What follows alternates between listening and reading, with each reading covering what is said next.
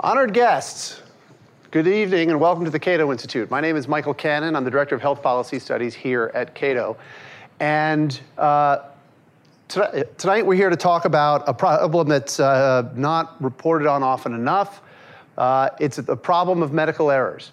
Uh, it is estimated that in the United States, uh, every year, for, as, as many as 400,000 patients die from preventable medical errors.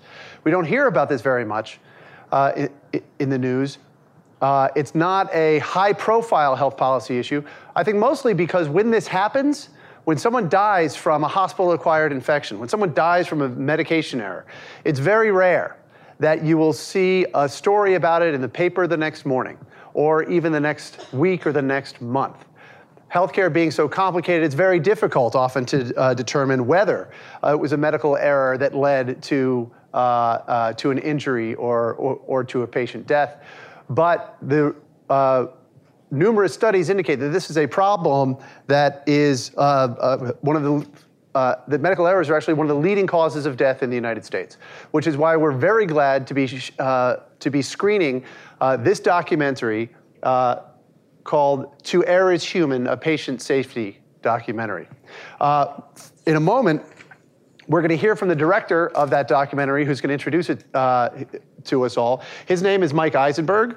Mike Eisenberg is a filmmaker. He's the partner and creative director at Tall Tale Productions, uh, the director of To Err is Human. He's also the son of the late John Eisenberg, who himself was a patient safety advocate and a former director of the Federal Agency for Healthcare Research and Quality. After the film, we're going to hear from uh, a, a, panel of experts about the film and about the problem of medical errors and what we can do about it. Uh, our panelists are going to be, in addition to Mr. Eisenberg, Carolyn Clancy, who's the executive in charge of the Veterans Health Administration. And I have to say, Carolyn, that is a fantastic title. I love executive in charge. Uh, she, uh, uh, in that position, she directs a healthcare system with an annual budget of about $68 billion. Uh, and she's held other posts at the Veterans Health Administration, uh, and for 10 years was the director, again, of the Agency for Healthcare Research and Quality. She herself is a longtime patient safety advocate and is featured in the documentary we're, gonna, we're going to see. Also, on our panel is going to be David Hyman. David Hyman is a physician. He's a professor of law at Georgetown University Law Center. He is an adjunct scholar here at the Cato Institute and the co author of most recently uh, this book, Overcharged why Americans Pay Too Much for Healthcare, uh, uh, which tackles, uh, among other issues, uh, the problem of uh, low quality and even harmful care uh, in the United States, and is available for sale in the foyer. with that, I will turn things over to Mike Eisenberg, who will introduce the film for us. Mike? Um, well, thank you all for being here. Um, I'm sure a lot of the comments I um, make that will be of most interest will be after the film. So, just a brief introduction for you now. Um, uh, we really started this project in earnest three years ago when my mother shared uh, another article that we kind of became an annual tradition that AHRQ might be defunded. Given my dad's role as the director of that agency, obviously we have some vested interest in its um, success, but we also understood at our, in our core of what it was really there to do and what my father was most passionate about, which was improving the quality of healthcare for everybody in America, but doing so through research and um, you know, evidence-based medicine. So that aside, as a filmmaker, I took it upon myself to ask my, uh, my teammates, Kaylee, who is here, who's the producer of the film, and Matt, who isn't here today because he's actually having a baby today, um, whether or not they were interested in taking on a project about patient safety. And we knew we didn't know anything about patient safety when we started. We just knew it was a topic that my father was passionate about. So um, we started by asking people who knew him, who were his mentees, who um, really were part of his life when he was working, uh, what they thought this issue was about, what was most important to them about it. And as we started to talk to them about it, we started to realize there's a much bigger picture here than just AHRQ. And we took upon this journey that took three years to get to where we are now. Um, we interviewed really everyone we could find. We really thought it was important to tell the patient's story. So, what you'll see in the film is a a kind of thread of this one family that's, uh, that was victims of two separate events, but I won't spoil the ending of how things come out for them, but I think it's a really important story for everybody to see.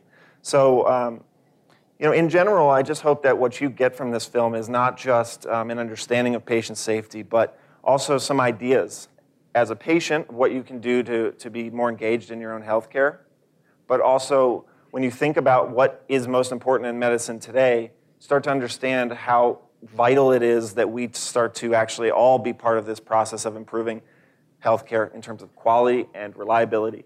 There's a lot in this movie to take in, um, so we'll happily discuss a lot of it afterwards, but in the meantime, just enjoy. And um, I'll take any questions after along with the panel. Thank you very much.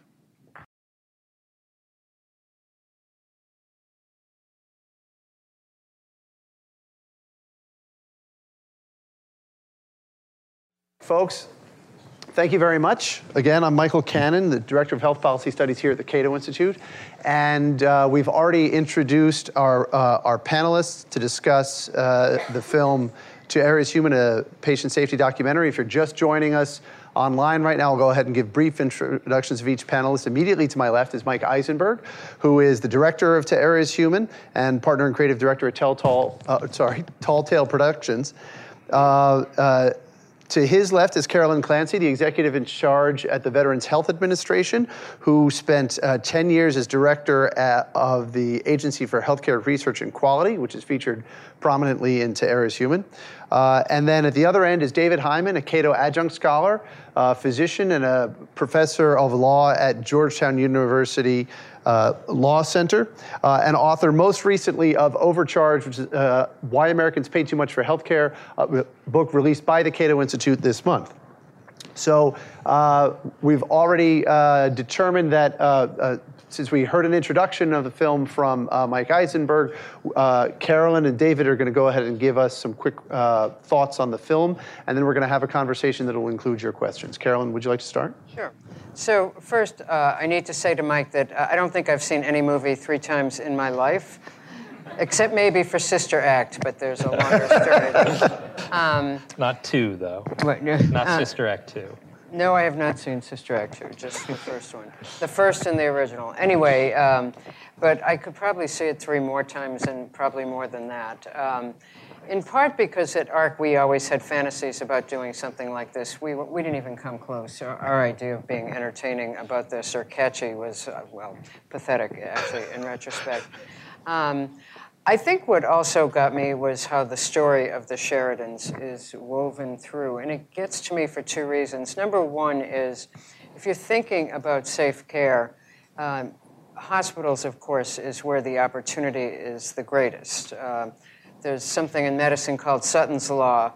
And, you know, the aphorism is that why did. Uh, they asked a famous bank robber, Willie Sutton, why do you rob banks? And he said, because that's where the money is. Well, if you think about where we've got complicated equipment and lots of opportunities for errors, that's going to be hospitals. But you know, these days, as more and more care is moving out of hospitals, um, there's a whole lot that happens outside the hospital walls. So, from the earliest days of patient safety, we always had these uh, multiple slides of icebergs. That you know, the hospital was the tip of the iceberg. But um, as people are living longer and living uh, well or not so well with multiple chronic illnesses, the opportunities for misadventure are pretty uh, enormous.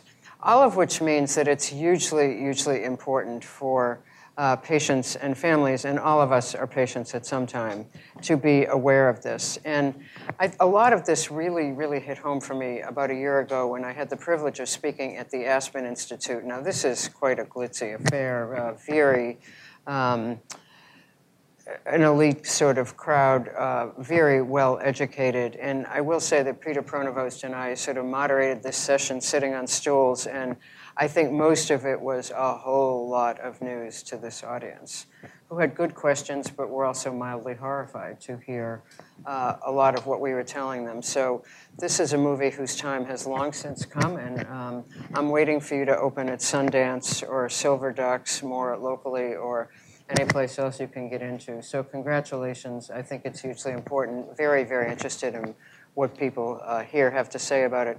The last thing I will say is this whole issue of disclosure that uh, Sue Sheridan talks about again and again, um, we know from asking people who've been harmed, uh, what would you want? Most people want an apology, particularly if it was avoidable. They want an explanation what happens to me now? Is this temporary? Is it permanent? And so forth. And they want to know that the institution or organization is making a commitment uh, that they won't do it again. Now, in VA, we have this actually as policy for about a decade. And it is still very, very difficult because it's emotionally hard and something that we have to work on at all times. We've studied, you know, the impact that it has on surgeons and so forth, but um, it is not something you simply tell people. So I think that building this into the earliest stages of medical training makes a huge amount of sense. So thank you for the opportunity to be here. Thank you, Carolyn. And of course, the most important line from Sister Act being, we can't leave it to the feds. right. Which brings us to David. David, your thoughts? That's one hell of a setup, um, which I'm not going to cash out uh, in quite the way Michael might like uh, at the Cato Institute. Um, first, I want to congratulate Mike uh, and his uh, team for a really exceptional documentary that really, I think, brings to life the problem of problems of medical error, patient safety. Um, and I say that as somebody who spent probably the last 15 years doing empirical studies of the medical malpractice system uh, and of the licensure system, which are our two main attempts to try and deal with quality and safety quite imperfectly, as you've seen um, from the movie. Um, I wanted to flag uh, just two things that were said in the movie uh, and one that was not, but I think is a sort of follow on naturally given the aviation focus. The first uh, was uh, the quote related by uh, Sue Sheridan of the doctor who was the pathologist as to why didn't they pick up the phone uh, and call. Uh, and the response was, it's not my job. Um, and it sounds awful, and it is awful, but it's perfectly understandable because of the way we've set up the healthcare system, the incentives for the people that operate in the healthcare system, the lack of a sort of market force uh, or any other particularly strong force encouraging people to step up, take responsibility, and design error free systems. Now, ask yourself what other sector of the economy could get away with the sort of picture that you see? And then ask yourself, well, what are the components that cause the healthcare system to operate in this way, notwithstanding wonderful people who work in the system, highly motivated people, also slackers and lazy people, right? As uh, Gertrude Stein famously said, the problem with life is the personnel, and the healthcare system is full of people who make mistakes, and some of them are conscientious and motivated, and some of them are not. Um, but you know, the reality is that it's not my job attitude. Uh, or if it is my job, I can fix this problem, but I can't scale it and spread it more broadly is the challenge that explains why 18 years, 19 years after To Err is Human came out, we're still having documentaries and panels and presentations at the Aspen Institute about how is it we keep killing 400,000 or so people every year um, rather than fixing it. We can talk about that during the Q&A. Um, the second uh, quote was uh, Leah Binder from the Leapfrog Institute, who said, quote, it's amazing how quickly hospitals can overhaul their safety procedures when it finds out it matters to their patients. And that, I think, is a clue to the response to my first question, right? It's the fact that hospitals and healthcare providers have quite generally and historically viewed insurers and one another as their customers rather than the patients. Uh, and so they engage in all sorts of behavior that ensures the paperwork is done properly and the bills are submitted, um, but they're not paying nearly as much attention to what patients actually care about. And we can talk about that during the Q&A as well. Um, but third-party payment, I think, is an important source of why we are uh, seeing the kinds of things that we are, at least as we've currently structured third party payment. The last quote I want to leave you with is I used to fly Southwest all the time um, and they have smart mouth flight attendants. And one of them, after we landed, said, got on the mic and said, You've just completed the safest part of your journey. Please drive carefully going home. And that's exactly right, right? So ask yourself the question of why is it that the aviation industry has that commitment to safety and has that had that success rate when healthcare um, has lagged, I think, uh, for a variety of reasons, some good, some not good at all. Some, when we pay more to people when they commit errors, we shouldn't be surprised that they lack enthusiasm for fixing those errors. So lots of things for us to talk about in the q&a but in closing i want to reiterate i think this is a wonderful documentary and i have seen carolyn's agency's attempts at motivating people. There's a video called questions are the answer. Screen these two head to head. I think mike comes out way ahead. Uh, mike do you have anything you want, you'd like to add no, well, I mean, one thing that kind of sprung to mind was a previous screening we did uh, uh, during the panel. Somebody had actually made a, a comment about aviation that that reminded me of that pilots are the first at the scene of an accident. And that's one of the reasons why aviation has taken such strides in safety. They're, you know, in many ways protecting their own. And um, that's not to say that that's an answer to any of the problems that we see in healthcare, but it, it is, I think, um, another interesting kind of line to, to consider when we, when we ask ourselves why is aviation working so hard? There are a number of reasons, but one I think that's very keen is the idea that pilots are the first at the scene of the accident. Um, we have to figure out a way to make healthcare a team sport so that those who provide care feel like they are there along the way in the process um, when harm occurs, so that there's personal stake in that game for them as well, beyond just protecting any sort of um, litigation or career aspects, which we've seen. So I want to echo what uh, Carolyn and David have said. This is a fantastic documentary. I mean, uh, people who who wrestle with these issues and try to make them salient to people uh, have such a hard time doing it, and I think you've done it really masterfully. Um, I want to start off with, with one question, uh, uh, and then I'll uh, turn to the audience. For this question, I've got a couple of uh, images that, that we're going to scroll through. The, um, if you could back up to the first one. Uh, the, the title of the film is To Err is Human. That's actually a Latin proverb. I think it comes from Seneca. The full proverb is, But to persist in error is diabolical. Uh, I thought it fitting that we have David on the, on the panel here. He knows a little, a little something about uh, the diabolical, having written a book for the Cato Institute, if you go to that next slide now, uh, called Medicare Meets Mephistopheles. It is a satire about health policy. Yes, the two can uh, uh, happen together. Um, and it, it proceeds, it, the device that he uses in, in that book is uh, he writes it as a letter from a junior demon reporting back to Satan on Medicare's success as a recruitment tool. And what uh, one of the issues that he covers there. I have tenure. One of the issues that he covers, one of the issues that he covers in this book is medical errors and low quality care. Now, even before this book, however, if we can go to the next slide, we've been seeing things like this from, well, that's not how it's supposed to look. We've been seeing, uh, uh, uh, uh we, have been aware of this problem, uh, which is highlighted in a report to Congress from the Medicare Payment Advisory Commission. Uh, the rep- report is dated June 2003. And these are the economists and others who advise Congress on how Medicare should pay healthcare providers in order to get better uh, uh, lower cost, higher quality healthcare. And what they point out in this report back in 2003 is uh, the payment system in Medicare is uh, usually neutral or even negative toward quality, and that at times providers are paid even more when quality is worse, such as when complications result as uh, due to error.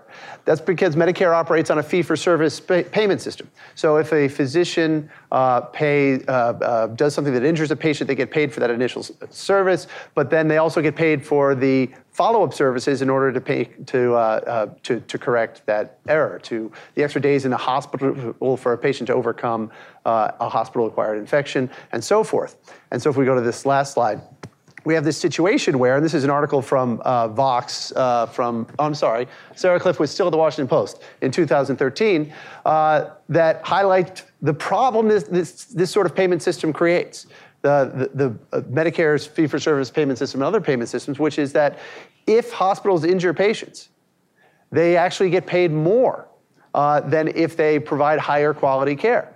And I think the problem really arises when, uh, if a hospital tries to reduce the number of errors that it commits, if it invests in those processes, if it invests in something like the OR black box and, and develops those systems in order to avoid uh, uh, preventable medical errors, well, then it actually loses money as a result. So the question that I want to ask uh, each of you is, uh, how much of this problem is due to the fact that uh, the, the, federal government, through Medicare, which is the largest purchaser of healthcare services in the United States and the world, as well as other things that the federal government has done, has really tilted the playing field uh, toward a way of paying doctors, a payment system, if you will, that externalizes the costs of medical errors uh, and uh, actually re- financially rewards them, but also penalizes health systems providers who invest in trying to reduce medical errors. Well, one thing I've noticed um, throughout interviews that we've done for, for the film and, and actually sort of through conversations we've had about it is that those systems and those hospitals that do put a, a serious focus and investment in safety in the measures that will prevent preventable mistakes, they, they see themselves getting sued for less. They see themselves putting money back into measures that are going to prevent further mistakes. And, and these kinds of sort of the trickle of, of those efforts, those early investments in preventing mistakes from happening over and over again, like the quote suggests, not persisting in error, uh, we're seeing that it results in a better outcome for everybody. And when they're open and transparent about mistakes that happen early in the process, that the, the patients that experience that harm um, are willing to go on that journey with them. So when we talk about where is the money um, going? What we've found is that if, if the money goes towards safety efforts, the ones that we've already seen work here, and we, we put those efforts here, this place is going to see a positive result. The return on that investment is great. And I don't know where the research has gone to a point in which we can all access that, but we, we have heard this number of times as we've taken this film around. And, and I honestly believe that that's the case. So an investment in safety is, is honestly going to return that investment much faster than bringing people back in a cyclical manner because errors occur. Well, that's what I'm seeing. So I think we have um, errors and safety issues in all systems, regardless of how people are paid. I mean, in VA, everyone's on a salary. You don't get a bonus and all of that kind of stuff if you do more stuff and all of that. So I think all payment systems have um, both good incentives and bad. So I think the statement that they're at best neutral towards quality is uh, right on the mark. Um, I also know that before he became uh, sort of stratospherically famous, Atul Gawande uh, used to do some work with insurers and consultants and surgeons who wanted to make care safer. And you know, they would do arm-to-arm tactical negotiations with insurers to kind of say, look, this is how you're paying us and if we get the patients out of the hospital faster and they're doing better, we're getting paid less. There's something wrong with this picture. Uh, can we fix, tweak, you know, the reimbursement here? And by and large, that was not a hard sell. I'm glossing over a few details, of course. So I don't think fee for service has been helpful here. Um, and I think we're seeing more and more initiatives that actually start to say, no, we're not going to reward that. Uh, that number 2010 to 2015, where there was a 21% decline, that went arm in arm with both a very positive campaign for safety, the Partnership for Patients, launched by CMS and many others, um, as well as it was aligned with payments, the value-based purchasing that was starting to turn the ship in a different direction. So I think that's helpful. I actually think psychological denial that this could even be possible. We're doing our best, we're well trained, I meant to do well. How could this possibly be? And in its worst manifestations, that's not my job, he dropped the ball. Um, I think that's been a much, much bigger barrier than payment. That's me personally. So I think um, for lots of things, we haven't had good data. And when we have had good data, people have tended to not want to pay close attention to it because everybody wants to think they live in Lake Wobegon, where all of their doctors in their hospital are above average.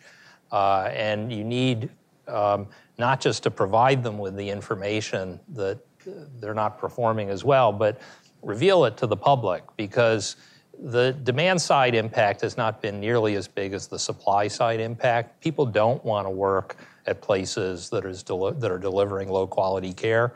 When I teach medical students about malpractice, I say to them, look, nobody goes to medical school to be in the bottom half uh, or the bottom third or the bottom 10% of facilities and doctors. By mathematically, of course, some of them will be, but we gloss over that. Doctors are not as good at math as physicists and so on.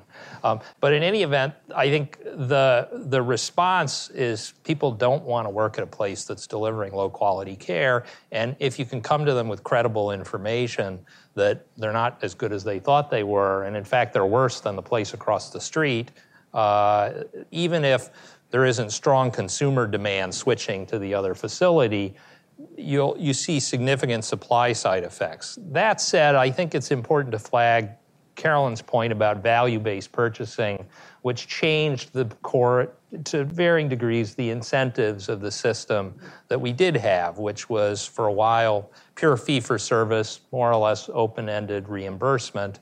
You do more, you see more patients, you do more to them, you get paid more. It's a sort of piecework model.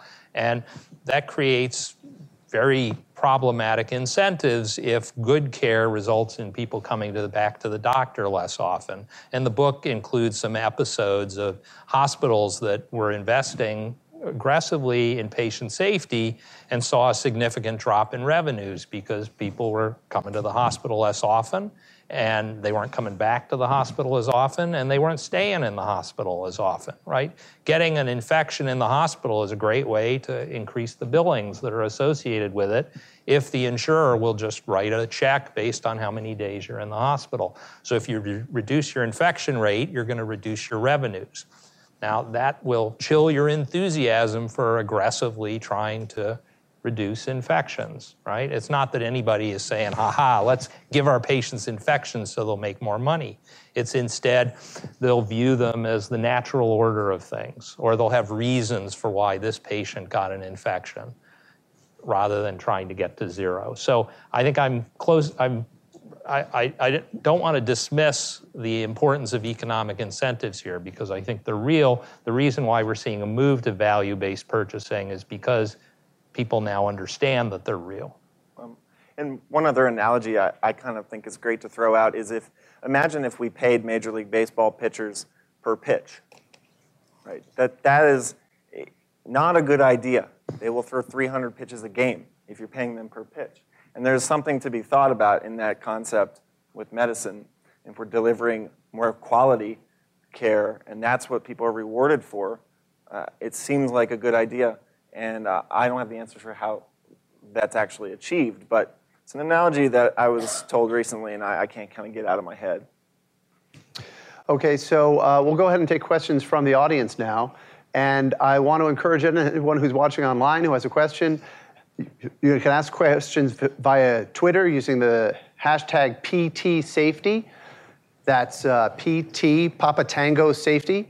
Uh, when the microphone reaches you, um, I want uh, here at, uh, in our auditorium, please uh, identify yourself and any relevant affiliations and make sure that your question is a question. And so we'll take one uh, here uh, in the front row, and then the uh, next question will be in the middle.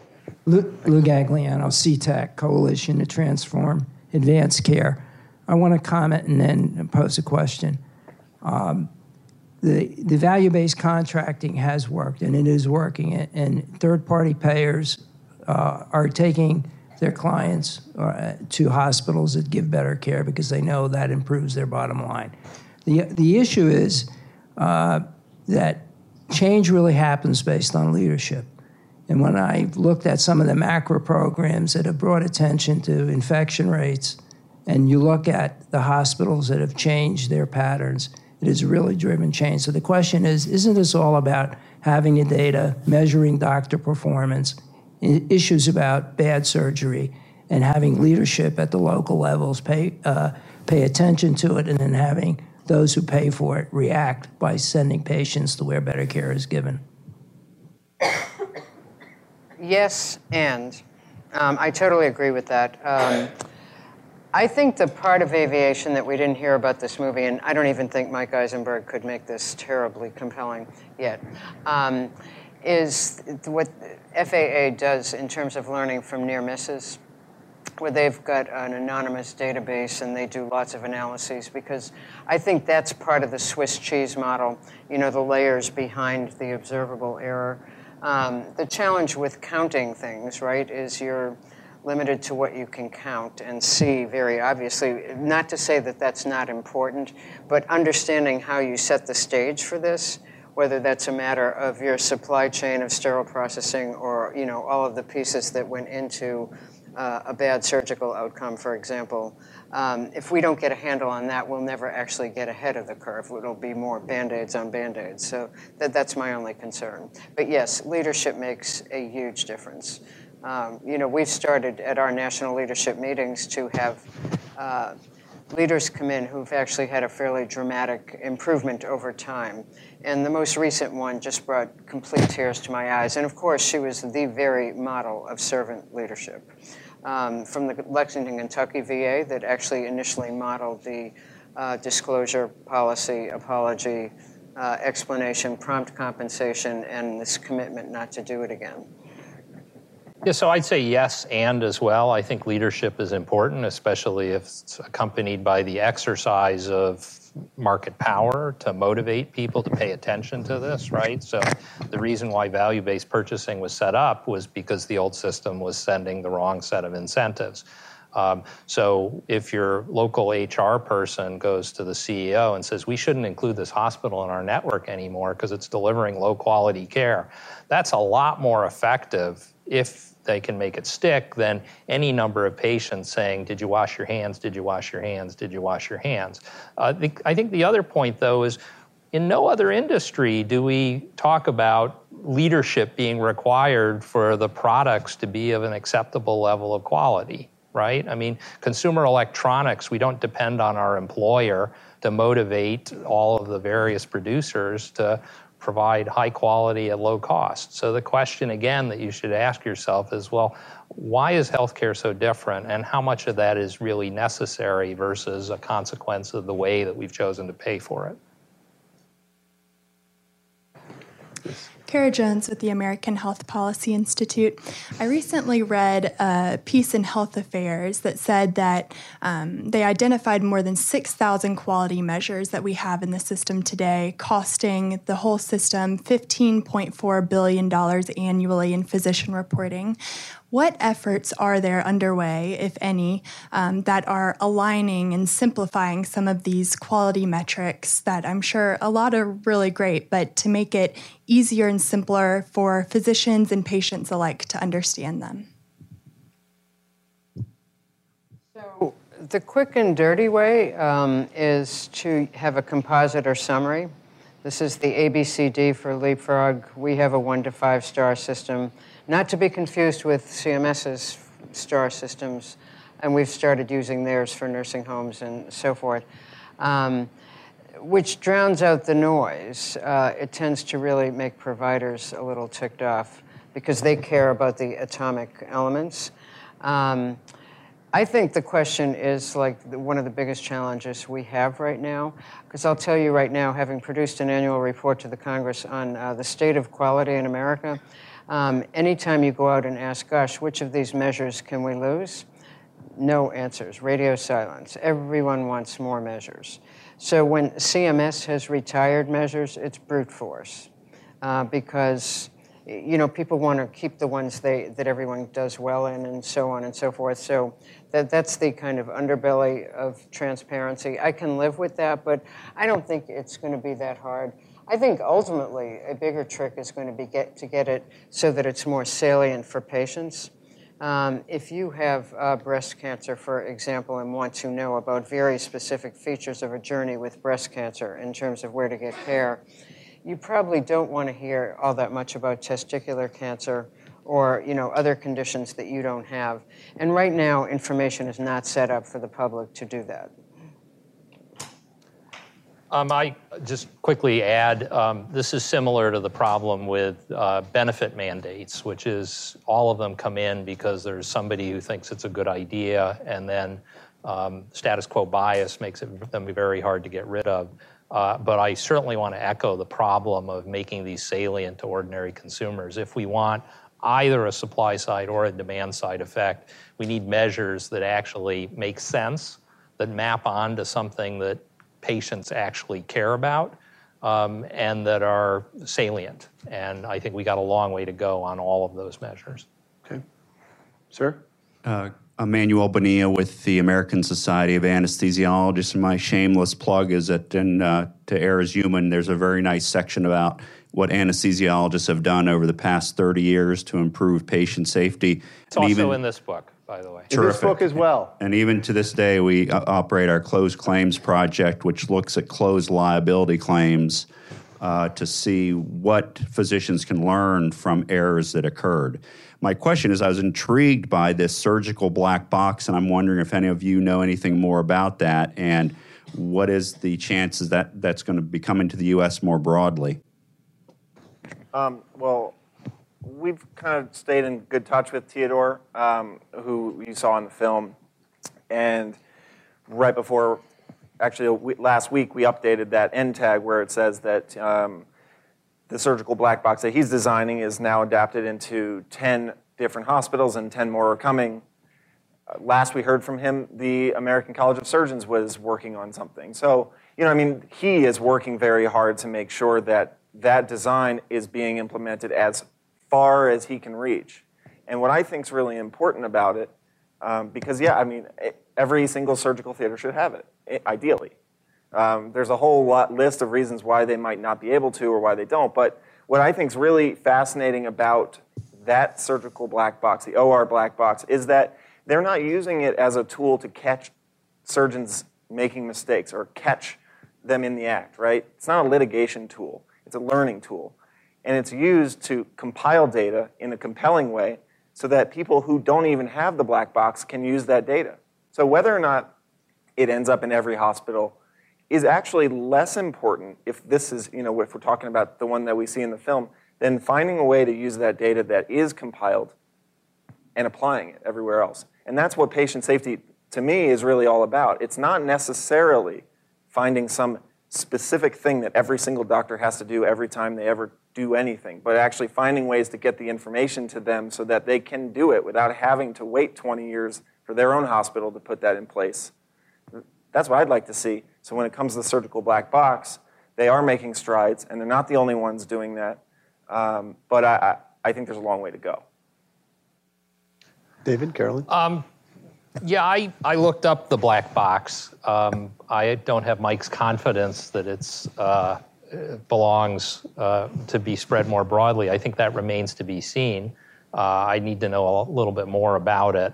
Um, I think the, the important point about it is it's an input rather than an output measure, right? And so maybe it's an important input, and maybe there are better inputs, and maybe focusing on inputs rather than outputs is what's gotten us into this situation, and we shouldn't be adding more inputs unless we can really show how they have an impact on outputs. And what we want are people to survive the surgery um, and have a good outcome and not have an infection and for the surgery to be done on the right person in the right way. And I think it's an open question what the optimal way of doing that is, but I think it's pretty clear the way we're doing it leads to more errors than we should be tolerating. So I think, you know, for me, the delicate balance, it's hard to watch it as it's filmed here without finding it very compelling. I love it. You see those graphs, you know, and he does allude to the fact that there's a lot of analytics behind it, but it sounds like it comes right out of the box, like Google. And um, the question is how that information would ultimately be used.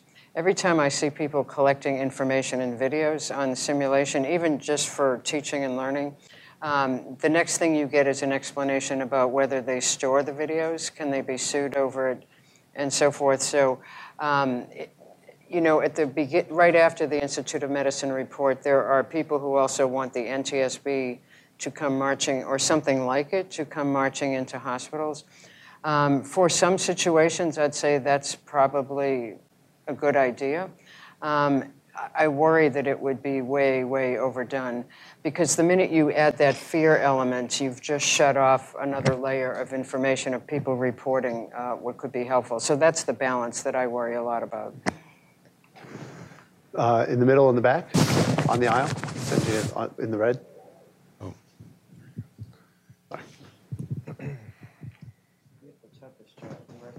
Well, yes. Good evening. Thank you very much for the documentary. It was extremely interesting, even though it's a sad reality. Um, I have um, two questions, but one with a comment. It's um, when you were saying, "Oh, why don't you ask your doctor? Hey, make sure you wash your hands, or make sure this, make sure that." But you got to understand, as a patient, and I've seen that with my mother and uh, with myself.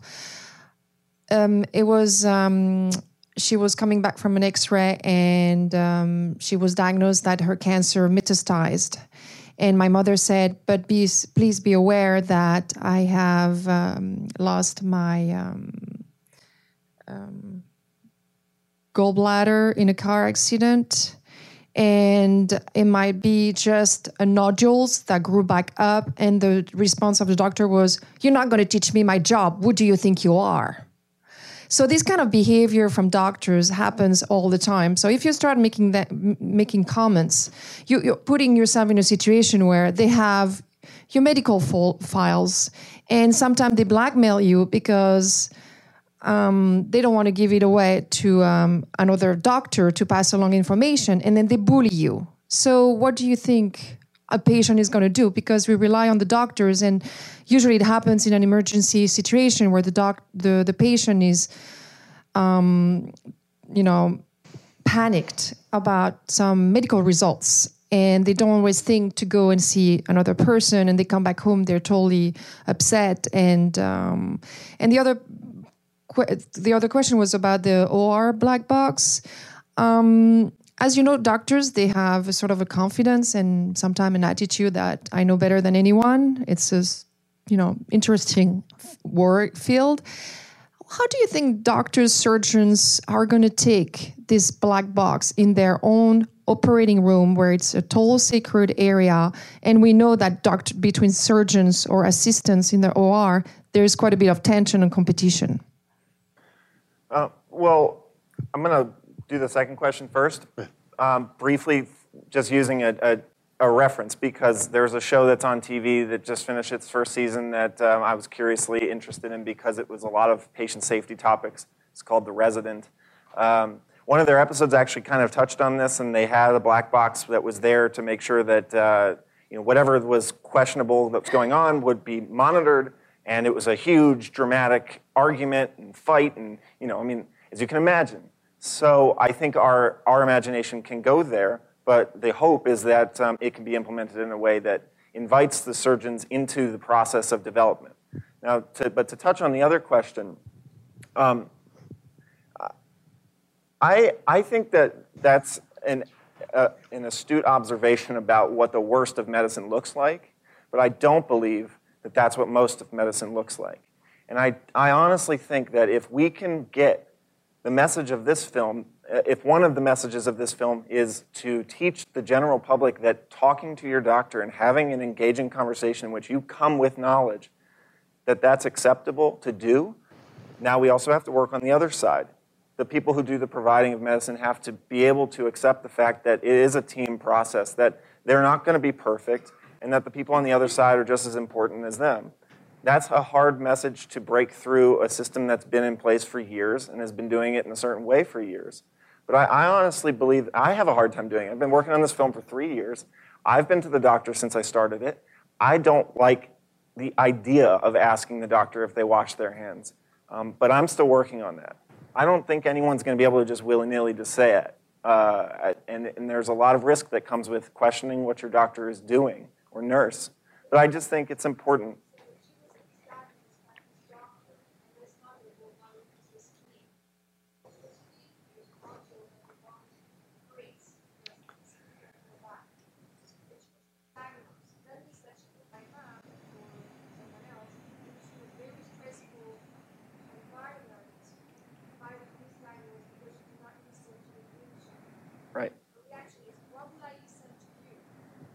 And that's not what we want to hear anybody in medicine say, right? We don't want to hear anybody in medicine say, that's not my job. We don't want to hear anyone in medicine say, um, I know more than you. You may, But is there a way to communicate that differently? And I think that one of the things we feature in the film is the training of doctors, of, of physicians, of how to talk to a patient when an error occurs. And that can be done in a variety of different ways, and it doesn't cost $8 billion in a new facility to teach the next generation of doctors how to communicate to patients in a respectful and collaborative way. And every doctor, nurse, every clinician should do that. And I think we'll all have safer, better care if it happens. Okay. Sir, in the middle, and then on the left over there, please. Roy Timpe. Uh, question like we talked about unintended consequences of government policy with respect to the way Medicare reimburses. And uh, I'm curious what people's thoughts are on unintended consequences on malpractice public policy. For example, in Pennsylvania, if it can be quantitatively measured, Pennsylvania defines malpractice as being three standard deviations away from the mean, you know, if the result is a quantitative thing. And at first blush, that sounds reasonable, but it gives the uh, medical community the perverse incentive to increase the standard deviation um, right? Because if you have the doctor that is performing out here where he always fouls it up a little bit, he's creating more buffer for the bulk of the people in the middle. You know, a more safety margin, uh, if you follow what I mean.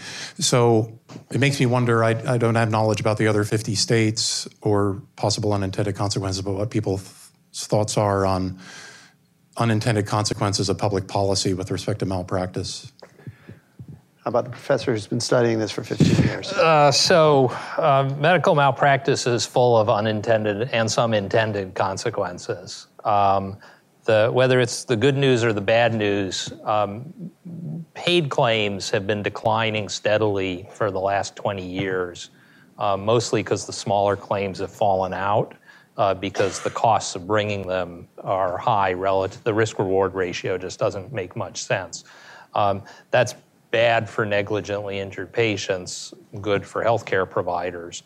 Um, but uh, I, I don't think you should go to uh, you know some vast conspiracy among doctors to engage in bad treatment so that if something bad happens and they get sued then they're all in it together the collective action problems are such that i, I don't think that's particularly plausible um, and I'm, I'm as quite cynical about uh, healthcare, uh, but I'm not remotely that cynical. So I, I think you should have many other things that you should be concerned about before you get to that, right? If you're concerned about medical malpractice, you should be concerned about the fact that people who don't suffer devastating injuries, they can't find a plaintiff's lawyer to take their case because it's just not remotely worth pursuing for most patients.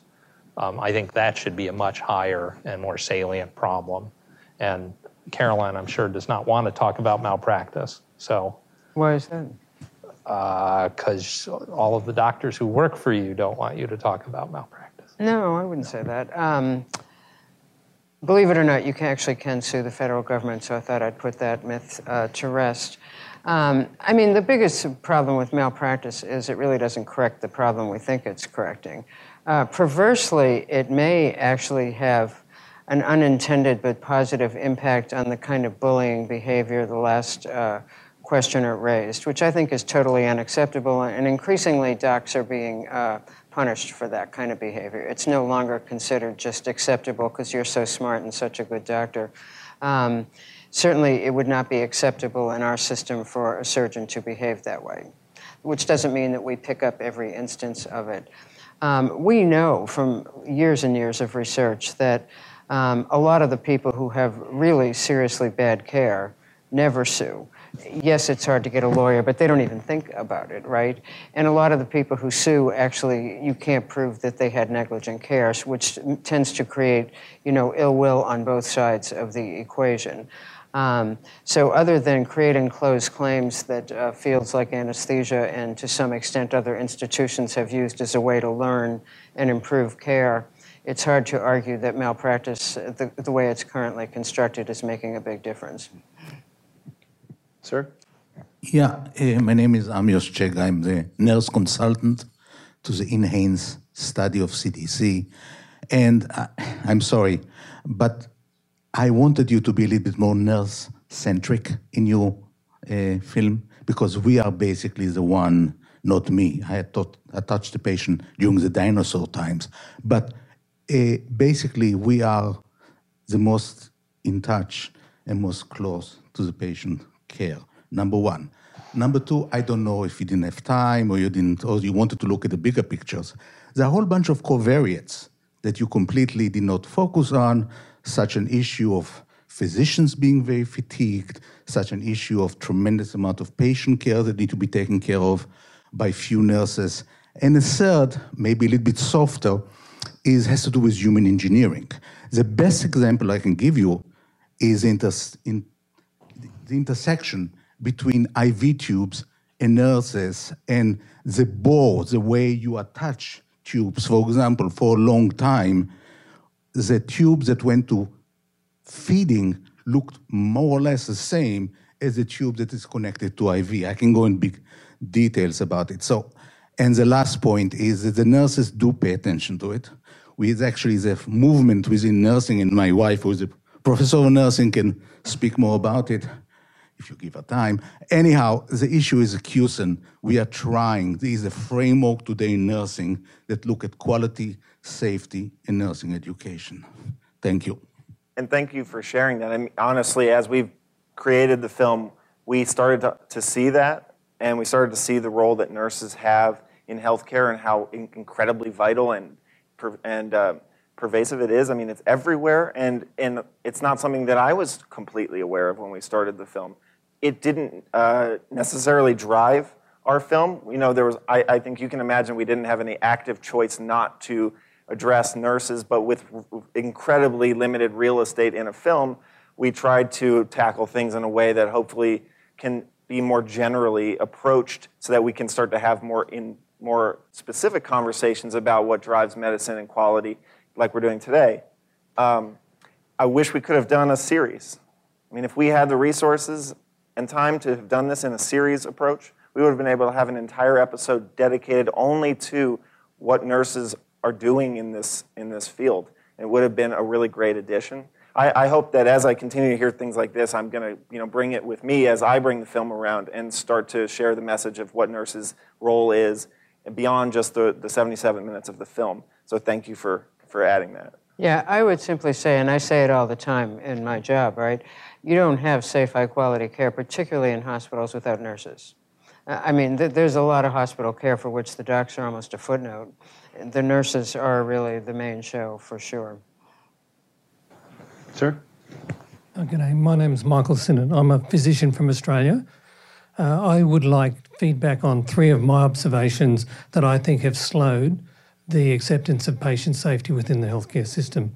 The first, first one is that I think there is a subtle but important difference between patient safety and patient care.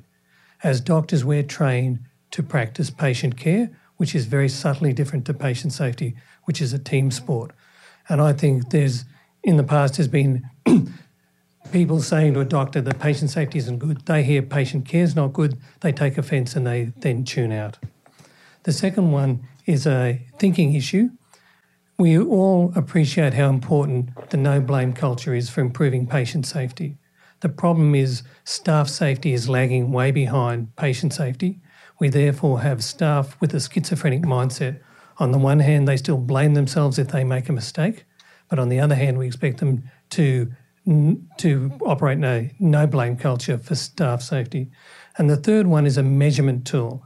I think that there's an enormous amount of data that is untapped for patient safety. The purchasing data at a hospital level can be used to triangulate some of the mistakes that we're finding. For example, if you were a CEO of a hospital and you knew how much soap and hand lotion was bought by the different departments in your hospital, if one of the departments stops buying soap, then you realise that they're not using soap and it's a different way of finding it. So I'd like to ask the experts if they think any of those observations are relevant. So I was most intrigued by your first observation about patient care versus patient safety. I mean, uh, I know all of my medical training was about what I, the doctor, would be doing and how much I controlled. And the implication was that uh, I was the main show. And, you know, that's kind of heady experience once you actually know something and so forth until um, a lab test gets lost or something beyond your control happens that actually impacts a patient that you have been providing care for. And then you realize that you're kind of trapped, uh, that healthcare is uh, way too complicated to just say, you know, no physician actually provides great care by him or herself. So I think increasingly from day one of medical school, they actually have to be connected. In fact, I think Mike's movie needs to be shown on the first day of school at all medical schools, but that's my next campaign. Um, but that is, um, you know, this is, I think the notion that patient care and patient safety are quite different tracks back to that psychology, but it also means that docs have to acknowledge that they don't do this alone, which many people would willingly say, You're right, you know, help me out here. This is a team sport. Other people take the view that, No, no, no, I have to be the captain of this ship and team and so forth. So uh, we'll work through that. I'm confident. On the aisle, and then. This is great. And out here. Uh, John Burkhart, Capitanero. I'm curious about the push towards greater transparency in uh, errors and the direct acknowledgement. One of the most critical variables in patient outcomes, with documentation, I mean, going back to the writings of Aristotle, is that outcome, one of the most critical uh, variables is a patient's confidence in the capacity of a physician to treat them. And so I'm wondering if, with this increased push towards acknowledging mistakes, being very upfront about that, would you expect to see a short to medium term decrease in patient outcomes? And then, if so, would you expect a longer term restoration to normal or even increase as there is a, growing population level acceptance of this approach? You know, the way you framed that is uh, really quite compelling. Um, the truth is, of course, that medicine is pretty uncertain business. And um, we don't we have better outcomes when patients are asking questions um, or when they're smart enough to say wait a second you said this would all be fine but actually it is not fine and so forth. Um, there are a number of studies that show that patient satisfaction is improved if uh, physicians and other caregivers are open and honest uh, when things don't go as planned or intended or mistakes are made. Um, whether that undermines that other trust factor. I mean, one could sort of argue that uh, abstractly that you that it could go either way. But I know there are studies that show that patient satisfaction actually improves. It may or may not have any impact on people's tendency to pursue uh, legal action, but. Yeah, I, I, don't think we want to encourage misplaced confidence. Yeah. So if you know more transparency allows people to more precisely calibrate the degree of trust that they ought to have, then it strikes me that's a good thing. There's almost nobody who will argue in favor of uh, less transparency, pretty much regardless of the issue. And I would reference the University of Utah is doing something really impressive that I wish we had captured in the film, uh, where they basically created their own system in which patients can provide their own feedback in an open platform and unless it's derogatory of some kind, you know, it's there and it's up. It's essentially like, you know, their own personal Yelp, and other patients can see it. The doctors, the physicians, the surgeons can see it. And um, I'm sure it creates uh, some competition for quality too, which, isn't it, which wouldn't hurt. But at the same time, that's pretty wild to be doing um, as, a, as a hospital. And they've seen tremendous success. The reduction of errors is pretty clear, and there's some research on it that you can you can look up. I'm sorry. No, University of Utah. University of Utah. We're, we're starting to do this. We're, we're at the drowning in data phase right at the moment. But um, just as a little curiosity, Yelp car, uh, correlates very highly with HCAHPS. So, sir. Herb Rose. Um, several years before the Affordable Care Act went into effect, PBS ran a uh, program where they took a look at uh, medical um, uh, systems in about eight different countries around the world. Yeah. Uh, I found that a number of things that they went into. Uh, some had, some countries had better uh, features than others, uh, but it didn't seem that the United States adopted any of the what I consider to be positive attributes of these various systems. So what I'm wondering is. Um, how do the medical errors uh, in United States hospitals, by whatever criterion you use to measure it, whether it's uh, readmissions or um, uh, uh infection rates or some other criteria, criterion, compared with other um, countries around the world? Um, they, obviously, as you can imagine, the data is not as readily available, but one of the things we didn't put in the film uh, but we um, talked to Ashish Jha about was the, the, relevance of error in other countries. And, um, you know, his work is incredible in this. He works globally. I, I, I think it's very clear that other countries, every country that delivers medicine is experiencing preventable mistakes. It happens. As you can imagine, humans make mistakes. The difference is how do those countries, with the way that their healthcare systems are set up, address those issues. I mean, I can't speak to it personally, but I obviously have seen that some actions have been taken, and it depends on who's doing it. We, we saw NHS uh, in the UK, the nurses were protesting um, within the last year. I forget when it was, but they were protesting for certain measures that were, in many cases, relevant to patient safety. I'm not saying that that's how it's going to work here, but every single country faces the same issues that we present in the movie. And I, I, I think you could probably speak a little further to how they might be able to address them, but you know. Yeah, so you know, a fair amount of our early safety and quality measures come off of billing data. And let's be honest, we are like more expert at billing than any of these other systems just because of multiple payers uh, and so forth. When I was at AHRQ, I was part of an effort at Commonwealth to try to measure this across five or seven uh, developed countries, I'll just say it was really, really hard because you ran into all kinds of confounders like we do some things outpatient and they have people admitted to the hospital for it. So trying to get to a true population based approach, which probably would have been the better way to go, is a lot harder. You know, if we were, say, for example, looking at some outcomes for breast cancer, uh, for us to have breast cancer patients in the hospital, they're probably sicker for other reasons than if they're in some other country. So I will say we probably hit every rock in the path without getting to a lot of enlightenment. And I think we're going to have to make that our last question. I want to thank uh, Mike Eisenberg, Carolyn Clancy, and David Hyman. Thank uh, and thank all of you for your excellent questions and invite you to join us on the second floor in the George Yeager Auditorium, or is it uh, and join us outside for a reception. Thank you very much.